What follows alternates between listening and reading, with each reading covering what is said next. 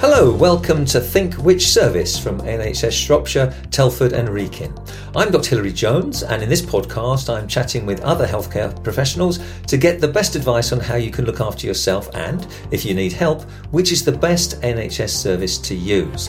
There's a range of local NHS services, and you don't always need to see a GP or go to A&E. We're here to help you to work all that out. Now, in this episode, we're talking about extended healthcare teams in general practice. Joining me now is Lauren Jones. She's a dedicated primary care mental health practitioner. Jo Weaver Jackson, a community and care coordinator, and Megan Chowns, a physician associate. Tell us what your experience is, um, how far you've come, where you've come from, and where you are now. Perhaps we can start with you, Lauren. I'm a primary care mental health practitioner. I work for the Wrekin PCN. Um, my role is to see mental people with mental health issues in the GP surgeries. Um, so I work for three different GP surgeries across the Wrekin PCN. Um, my appointments are 45 minutes long, and people can call um, the GP, um, so they can call up their reception and book in directly with me, or a GP can refer someone to me. Um, and uh, or any of the other professionals can refer someone into me as well. Thank you, Lauren. And Jo? I'm a community and care coordinator um, at Much Wenlock and Cressage Medical Practice in Shropshire. So I predominantly signpost patients to non clinical support services and help them navigate the social care system. And I have a particular interest in supporting family and unpaid uh, carers in the county. So that's oh, something I spend a lot of time doing really in surgery. Um, I, I, actually come from a sales and marketing background, which um, I've been in the National Health Service now for nearly six years.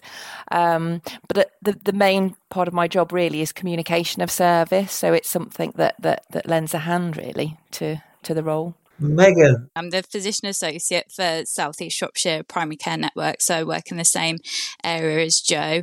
Um, I work predominantly across two practices. Obviously, we've just been having a conversation about how primary care networks work, and because of being employed by the PCN myself, I'm kind of across two practices.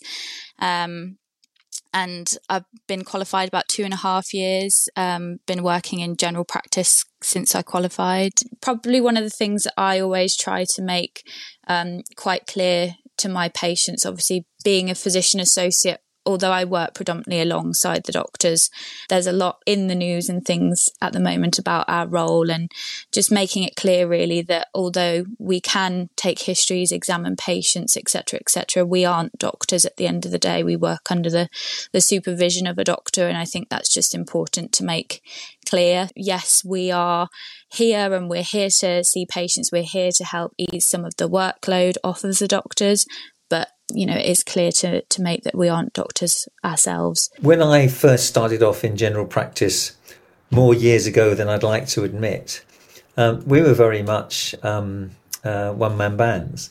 Um, yes, we worked in a in a partnership, um, but it was very much the GP, um, uh, perhaps personal lists, um, and we would have access to community nurse, to uh, midwife, who would we occasionally liaise with. But now these extended teams have, have been able to offer so much more, um, and it's wonderful to be able to work with um, other professional colleagues in general practice.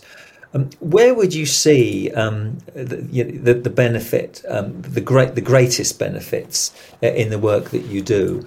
What do the teams consist of? Um, and and uh, how much of a difference do you think they're making? Again, uh, Lauren, over to you first. I think that we're we're much more dynamic now than we used to be, and um, the GP surgeries definitely are starting to become a lot more. Um, multi-talented because we'll we're able to do a lot more than we perhaps were before um, the I mean, in the in the past, GPs would have had to refer on to a secondary service um, for uh, things that they n- need specialist support for. But now we're able to provide that specialist support in GP surgeries.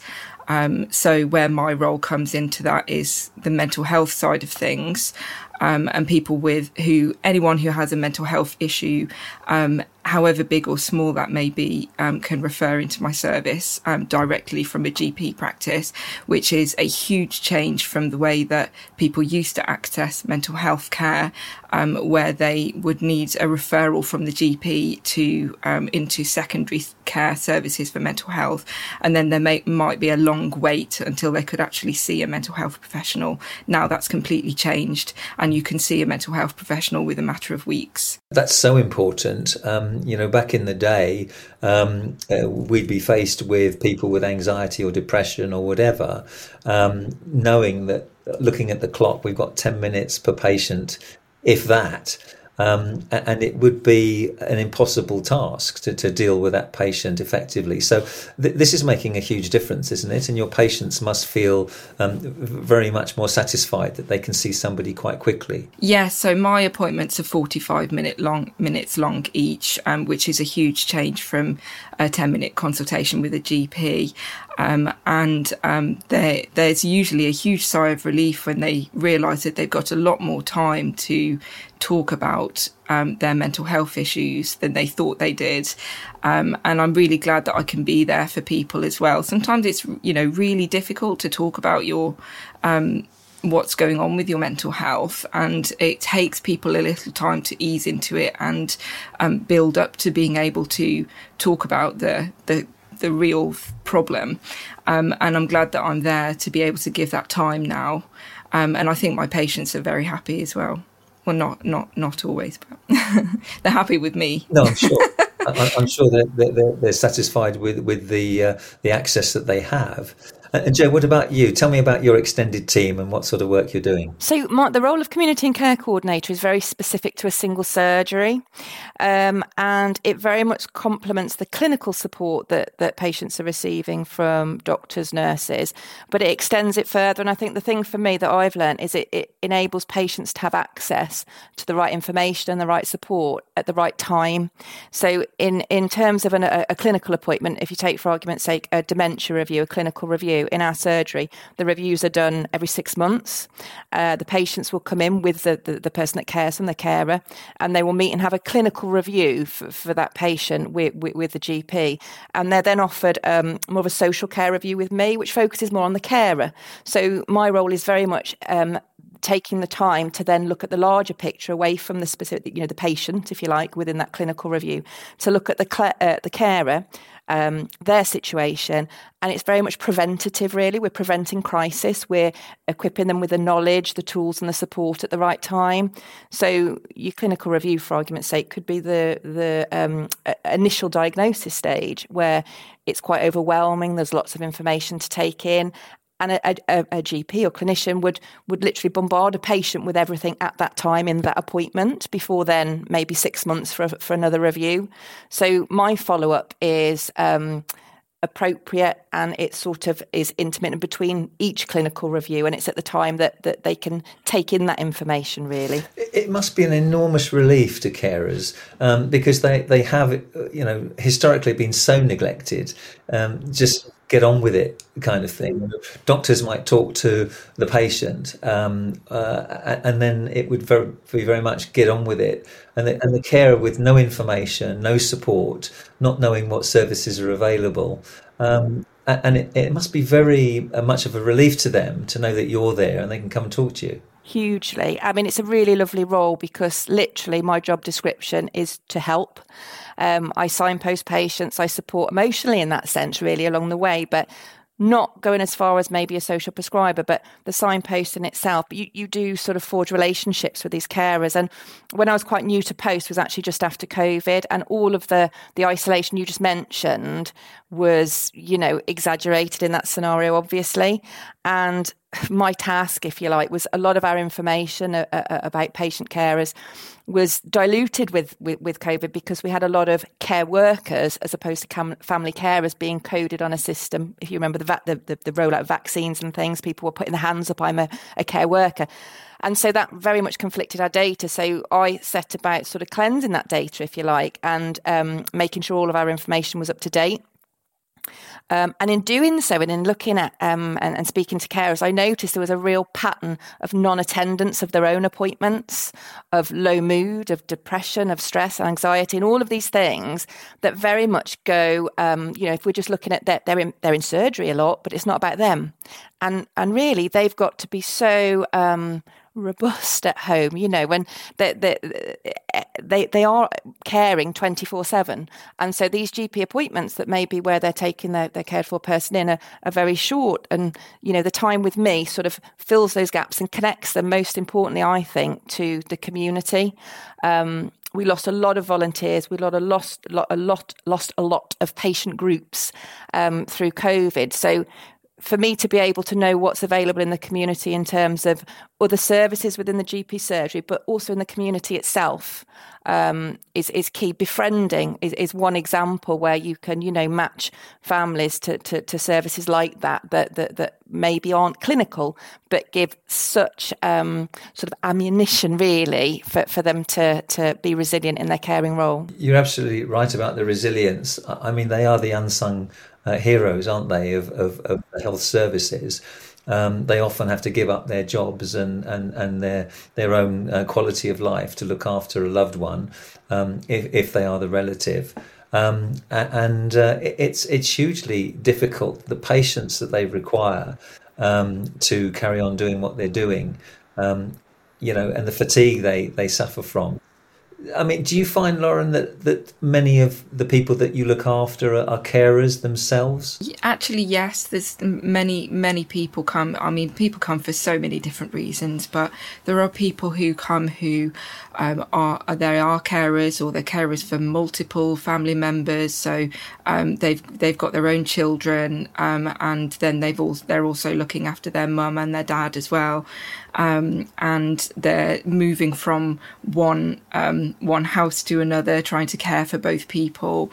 Um, and you know, I I do see multiple people coming with stress burnout from that, and it's very emotional as well, looking after a loved one because they're unwell and um, that that you care about them, so you have a really invested emotional interest in their well-being, and that can really take a toll on um, on on people's mental health. Now, in general practice, we talk about looking after people from the cradle to the grave, from the womb to the tomb. What sort of age groups do you mainly deal with? I see anybody above the age of 18, um, and so that really spans from the age of 18 all the way up to 70s, 80s. Is that the same for you, Jo? Same age age groups? Yes, I do. So 18 plus, and we are um, a rural practice, aging population. So I'll be honest, it's GPs and nurses within surgery and other um, organisations that signpost to myself that that refer into me. And I have to say, probably 75% of my work is with sort of 60 and above. Okay. Just just really where we are and the nature of what I'm what I'm supporting. Yes, and and you say that you you work predominantly within single surgeries. Um, uh, so, how do you liaise with other uh, GPs in, in the primary care network? How does that work? For myself, with community and care coordinator, I am solely at one surgery. Um, so, in terms of we have our PCN, it would be mine would be the southeast. So, I have um, I refer into services which cover multiple surgeries.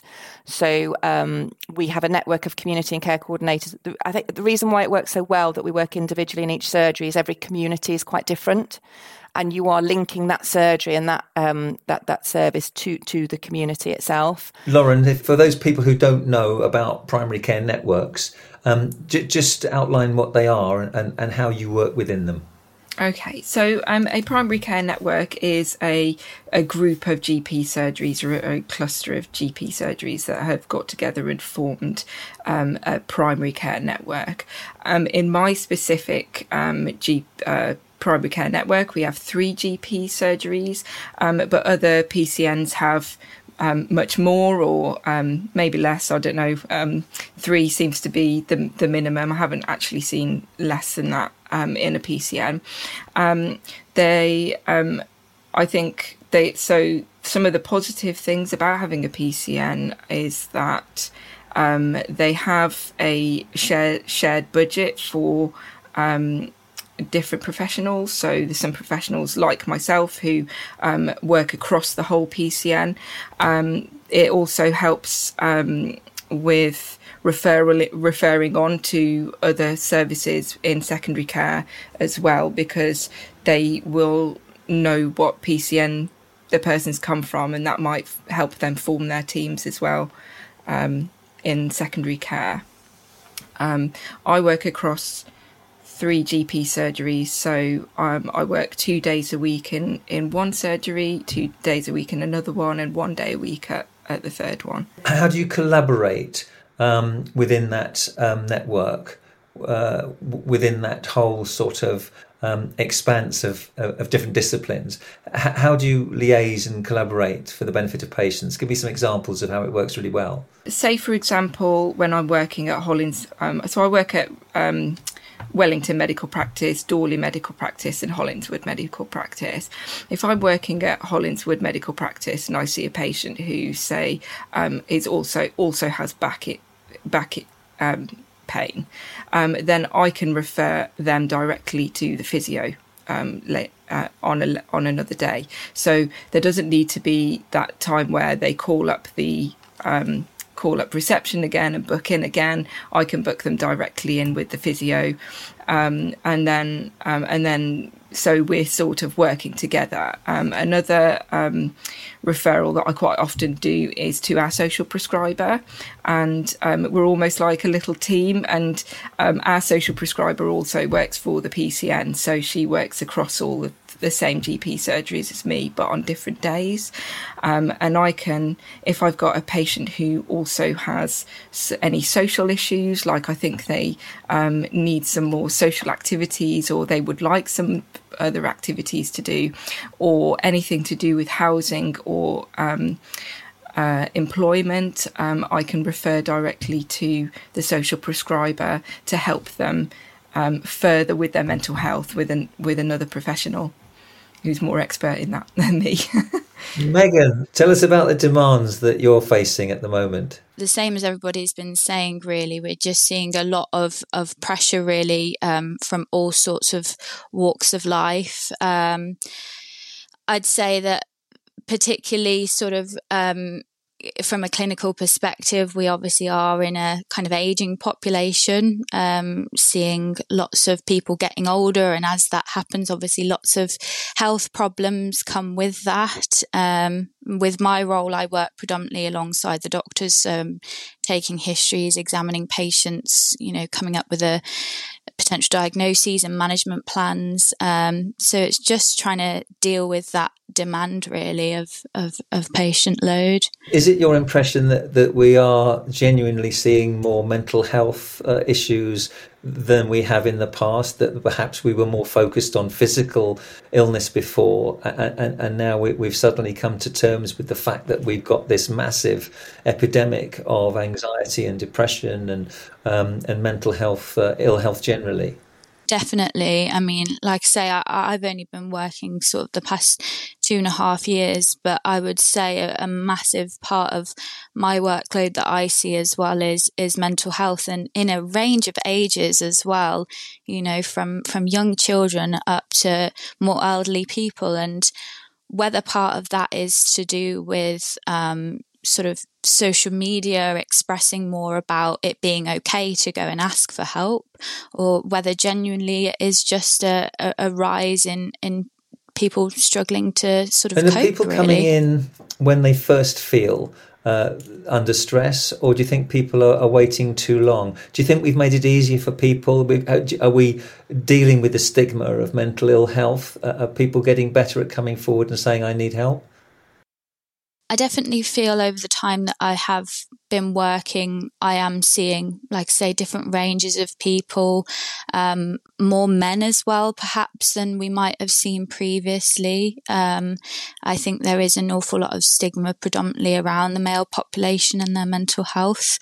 Um, so it is nice to see that there are men coming forwards and obviously, you know, we are, underfunded, under resourced, particularly in mental health. And it's where roles like Lauren and, and myself can be there to add extra appointments to make people aware that, you know, it's okay to come in and, and speak to somebody about your mental health. And that's exactly what we're here for. So important. In fact, my last meeting uh, this morning was with um, a friend of mine I was at medical school with, who's a consultant psychiatrist, and he was scratching his head and saying, I don't know what people have to do these days to, to, to be seen, even if they have suicidal thoughts. And for a consultant psychiatrist to be telling me that as a GP, it's really worrying. How important is it that you can liaise with people like Jo uh, and um, and Lauren um, in helping you to deal with all this? Well, you know, so so important because it's it's not just a case of of dealing just with somebody's mental health. It's thinking about all the other external factors in somebody's life and um, thinking about how we can help with these other pressures. And I think when you've got extra members of the team that might know uh, better about the resources that are available or are able to signpost people to the appropriate services. I think by all liaising and working together, we can get the best outcomes really for patients. Joan, if I come back to you and, and talking about um, the kind of patients that you see, how do people access um, your your um, your assistance and, and a consultation with, with you? Referrals usually come in to me from GPs and nurses who maybe identify maybe some of those external factors that Meg has mentioned, maybe in the case of a carer, and um, so it's usually internal. But I have to say, I've been in post now at the surgery for a couple of years, and patients do now know I'm there, and so they do ring in now. And I have an occasion where a, a, lady sort of mentioned to a friend, you know, you need to speak to Jo at the surgery because she can help with that. Um, I am only in um, sort of two days a week because the community and care coordinators, coordinators have a certain allocation per week, but the things I tend to deal with aren't really urgent, imminent, but it's that general follow up and the consistency of service there. So my referrals have definitely been increasing over the two years.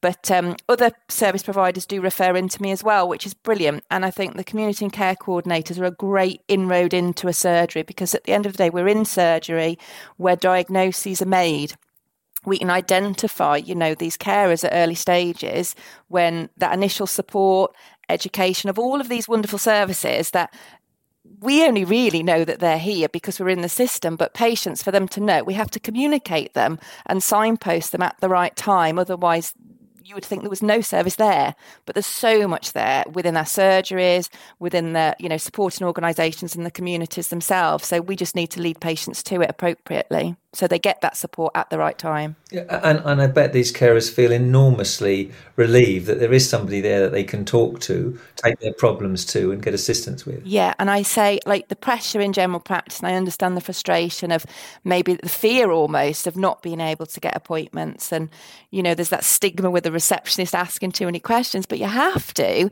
in order to determine the problem because, okay, a doctor might might not be available today, but we have these other service, you know, these are the people who, who can help you. Um, so it, it must be reassuring. And I think I, in that environment, I have actually worked um, and experienced reception, dare I say. And I, in my role as, as community and care coordinator, do you know what? I've only had thanks and people being um, grateful, be it patients, carers, in whatever situation. Um, because as I say, the role is there to help, and there are so many solutions to, you know, the time restraints and the resources. We have so much available. We just need to lead patients to it and communicate effectively. And I mentioned earlier my role was in marketing prior to this for, I don't know, 16 years prior to going to the health service. And I think that's really key because we've got to make sure that not only I communicate to, to patients and carers, but we all between ourselves, you know, the receptionists need to be aware of the services available locally, not just within surgery and not just within the PCN. I'm talking about in the community itself. There is so much available. So we just need to communicate between us. And I think that works. I, I can honestly say I feel that works really, really well um, in the areas that, you know, I've been involved in. I think we do it well. I know you do, and, and it's that's why this podcast and the and the website, which we're going to talk about, is is, is so important for, for patients and carers and healthcare professionals alike. Lauren, you said you, you work two days in, in one practice, two days in another, and a, and a fifth somewhere else. I mean, there aren't enough hours in the day, are there? Uh, no, definitely not. I um I, I wish that I could spend more time at each practice, and I think that um if if anything could be better, there would be more of more of us, more of me. Maybe um maybe another another or or maybe three, one one for each practice. um, yeah, so it, can get. Um, I, I think so. Traveling from one place to another is not as um, it's not as tiresome as I thought it would be. So I have no problem visiting the, the different practices. Um, but uh, there's definitely not enough um, appointments to, to fit the to fit all the patients that, that want to see me. It would be nice if I could see more. Absolutely, you know, Megan. Just listening listening to this, it, it's true, isn't it? That uh, you, you, know, w- without the help that we get now in general practice, uh, it, it really would be an impossible job. It's pretty impossible already. What What do you think we could still do better? Um, how do you think we could do things differently, if at all, to improve services for patients? I think probably one of the main things which Jo has kind of touched upon already is the kind of education really for patients to make them aware of what resources are available, um, what the roles mean, and, you know, allowing them to have a better understanding of who might be most appropriate for them to see um, about their problem and you know ensuring that they're signposted as well to the correct services i mean it's so much better than it was even a few years ago um, it was difficult enough to get a counsellor mm. for a half a day uh, in a surgery that i worked in with with uh, 10 doctors um, but now it sounds certainly in your area that it's getting very much better. But but it's quite patchy, isn't it, Jo? Uh, I mean, not not all areas have uh, the same sort of um, access to facilities that, that seem to be there in Shropshire and Telford and Wrekin. Yeah, I think areas can vary quite a lot. I mean, even within our own, you know, within my own PCN, I think things can can can vary. And I do know with the CNCC role, not every surgery has one. You know, um, some just have the social prescribers. So that is one of the challenges I think I find is um, my role has changed slightly, and I'm sort of now working um, as from the new year, working not as a CNCC but supporting CNCCs within the uh, my PCN. And yeah, massive challenge that that things are different and each surgery is very different, which is something I've learned. We have a duty doctor. The way our duty doctor works and appointments are allocated, I took as a given because I was actually a patient at the surgery I worked. And it's not, you know, services do differ. Um, e-consult uh, that was, it's, it's a, a way of um, liaising with your GP online. I attended a Clickers group, which is um, a community group for um, enabling people to have IT support, you know, to enable them to order groceries online online and uh, to be able to book appointments with a GP online and these things. And I went and did um, a, a, a, chat on how to do that and educating them on how to, to access the, the GP online for ease of appointment, really, and not having to ring and queue. And again, not every surgery has that. So surgeries and PCN do, and areas just vary so very much. Um, Lauren, I want to talk to you a bit more about social prescribing. Um, it was a concept that didn't even exist 20 years ago. Um, and of course, it's been very helpful. We, we hear so much about loneliness, um, isolation, um, and the fact that that can speed cognitive decline, uh, depression, and even suicide um, in so many people. Tell me more about social prescribing and what can be achieved. Social prescribing. I um, I don't actually like the term social prescribing because I think people hear the word prescribing and they automatically think it's got something to do with medication. So I'm forever having to explain what the social prescribing means to my patients when I'm referring them, um, and uh, it's so it's all to do with social social aspects of life, so social economical aspects of life um, and that's social activities, um, support with finding housing. So um, they don't exactly um, they don't they don't exactly have array of houses that you can pick and and go to, but they know about they know all the services, so they can signpost you to the to services that can help, um, and they can also um, uh, sometimes advocate for you as well. So maybe call up the council on your behalf while you're with them, um, and speak speak to them about why why why have hasn't they been why haven't they put, been put on this waiting list or they've been wait, on a waiting list for so long and and, and I have seen her my so my, our social prescriber at Wrekin PCN I've seen her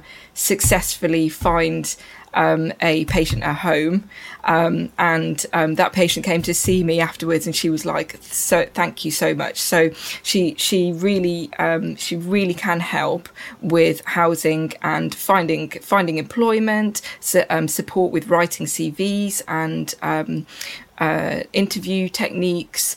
Um, she's also there as um, uh, as a listening ear for people who need some someone to talk to because they're lonely, but also they are. Um, so her main, uh, maybe the main role or the one that we know the most is the social activities and um, she uh, she just knows everything about anything to do with social activities in Telford. Um, she she can signpost us some really excellent groups because there's some really good activities out there for any for anyone. So whether you've got mental, sometimes specifically for people with mental health issues, but also just people who want need hobbies and interests like yoga classes, or um, there's a there's a men's shed group. Um, there's a men's walk walk and talk. Um, there's um, there's a there's a, another group for men that I'm thinking of called um, Tom, Tom's Hub, um, that's uh, run by volunteers, um, and then um, this um, places for women as well. So I'm trying to think of everything now because I'm not the social prescriber. That's um that that's why I refer to her because she knows more than me. Um, but there's things like the Calms cafes um, for people with mental health issues. What I love about the Calms cafes is that they're open between um, 5 and 8 p.m. Um, so they're after the other coffee shops have closed. Like you, you can go and get a cup of coffee or a hot drink um, uh, after five o'clock, which is like unheard of. Forever trying to get a cup of coffee after um after work or something. Um, so, uh, so they're there at the, the times that people are um, maybe the most loneliest because other services have closed. Um, and yeah, so she's great for that. She she'll offer. I think she offers sort of up to six sessions as well. So um, you'll go back. She'll she'll um, sort of do an assessment with you, and then she will um, talk to you about what social activities you might like to do. Um, and then she will um, find the services in the area that you might like. Um, and then she kind of sets you the task to go out and do them. Um, and then you can see her again um, for, for the next appointment. I'm not sure how long, how close they are together. Um, but you don't have to have done everything by the time you see her again because it's just a it's a learning process and it can be a slow process, sort of getting back out into um, into the world if you if you are isolated and um, you are struggling. Sorry to go on, but I'm probably so excited about the social prescribing. no, it, it's really important. I mean, it's part of you know holistic practice of medicine, isn't it? About the whole person. And, and back in the day, when I took over from the um, partner who was retiring in my practice, he gave me a list of patients he thought I should go and see as uh, when we still did home visits. Uh, and it turns out that actually weren't the most in need medically. They just wanted to share a bit of ginger cake and a cup of tea with the doctor and, and talk about everyday life and, and their and their troubles. And and it was something that I really enjoyed, and, and sadly that's been taken away from general practice now. We, we, we often do end up sitting in front of a computer following protocols and, and not have time to look into the patient's eyes and take hold, hold of their hand and say, you know, tell me about you and your life and what's going on. And, and that's part of what I think medical practice should still be, but we're under such intense pressure.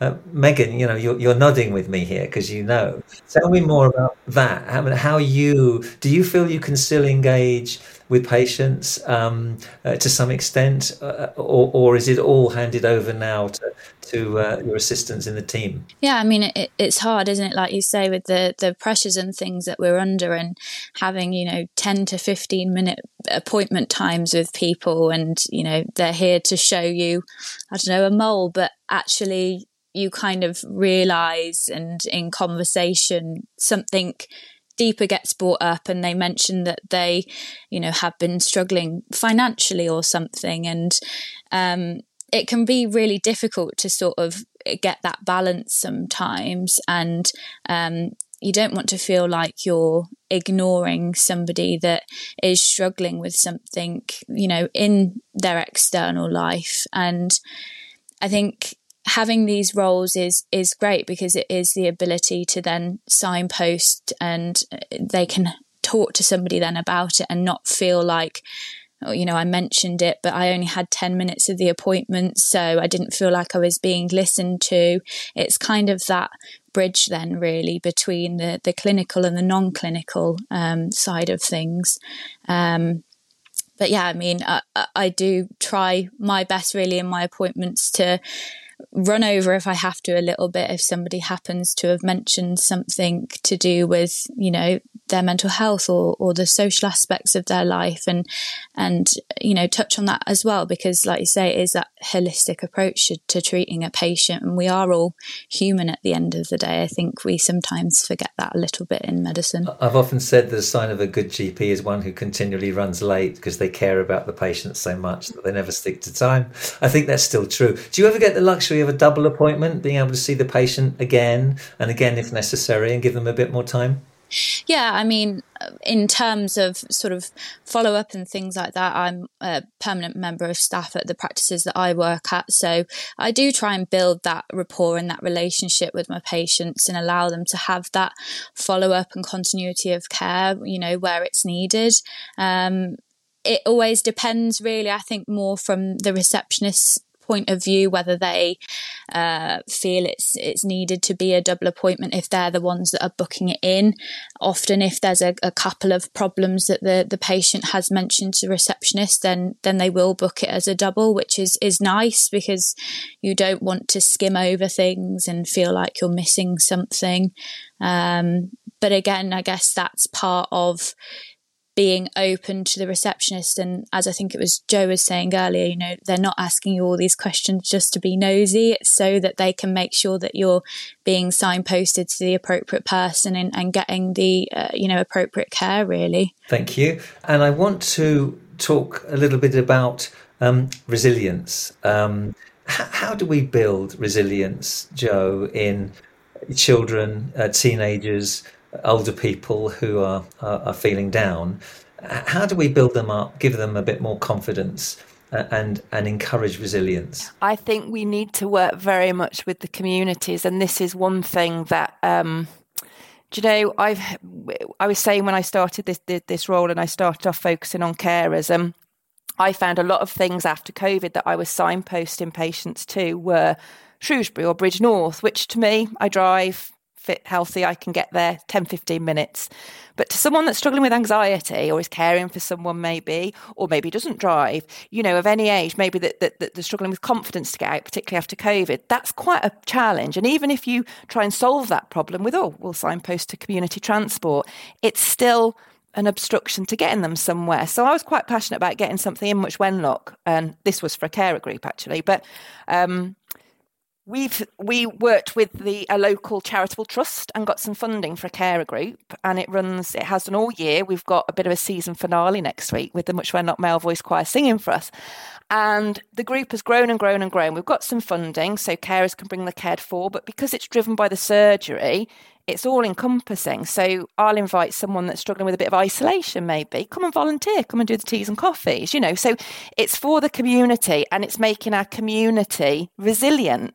And I've put care, the concept of it, if I'm going, I'm going to get, go on my soapbox a bit about it because I'm quite proud of it, but the, the concept of it, it's called Carer Connect and carers attend and they're able to bring the cared for person. And because we've got funding, we've got the right venue, we've been able to put not a lot of money, but a little bit of money. Priory Hall is a beautiful, beautiful beautiful venue.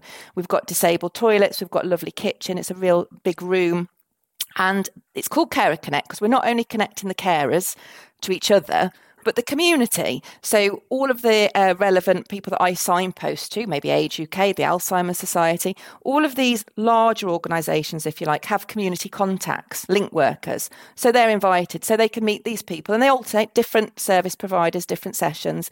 They can have face to face contact with someone, and that means so much, particularly after COVID. You're not signposting via here's a website, here's an email address. They're meeting someone, they're, they're seeing them, and we built up a real community. But what I'm noticing is the community are, are running that group now. As a surgery, I, you know, from the surgery, I coordinate it.